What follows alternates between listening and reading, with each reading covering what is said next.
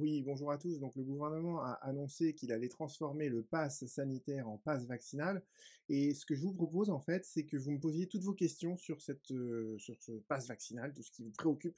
euh, sous cette vidéo. Et la raison pour laquelle je vous propose ça, c'est pour ceux qui connaissent déjà cette chaîne, c'est ce qui s'est passé, en fait, à propos du pass sanitaire. J'avais créé une première vidéo euh, pour expliquer que, au regard du droit commun tel qu'on le connaissait depuis des années, eh bien, il était possible de licencier quelqu'un en raison de son absence de pass sanitaire. Et euh, je m'attendais pas à ça, mais j'ai eu des, centaines, euh, voire des milliers de commentaires sous cette vidéo. Et donc, ce que j'avais fait ensuite, c'est que j'avais fait une autre vidéo de questions-réponses euh, pour essayer justement de clarifier et de répondre à toutes ces grandes questions qui se sont qui, sont apparues en fait à travers la, vidéo précédente. Donc je vous propose de le faire d'emblée sous cette vidéo et dans la semaine entre Noël et le jour de l'an, j'essaierai de vous faire une seconde vidéo dans laquelle je vais essayer de répondre à la plupart de vos questions. Et ce que je vais essayer aussi de, faire, c'est ce que ce qu'ont fait des grands profs de droit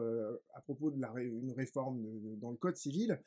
Ils avaient, en fait, sous chacun des articles de loi qui avaient été votés, ils avaient fait en fait une analyse en trois temps en disant quelles sont les constantes, quels sont les changements et quelles sont les questions qui restent en suspens. Et ce que je voudrais essayer de faire, c'est que justement à travers vos questions, à travers ce que on va apprendre dans la presse de ce que contient ce pass euh, vaccinal, je vais essayer de vous montrer en fait quelles sont donc les constantes, qu'est-ce qui ne change pas entre le pass euh, sanitaire et le pass vaccinal, qu'est-ce qui change, en quoi il y a des problématiques qui ne se posent plus de la même manière, et quelles sont les questions en fait, les questions nouvelles euh, qui peuvent apparaître avec ce pass vaccinal. Et encore une fois, au terme de cette vidéo, je voudrais vraiment insister sur, sur une chose, c'est que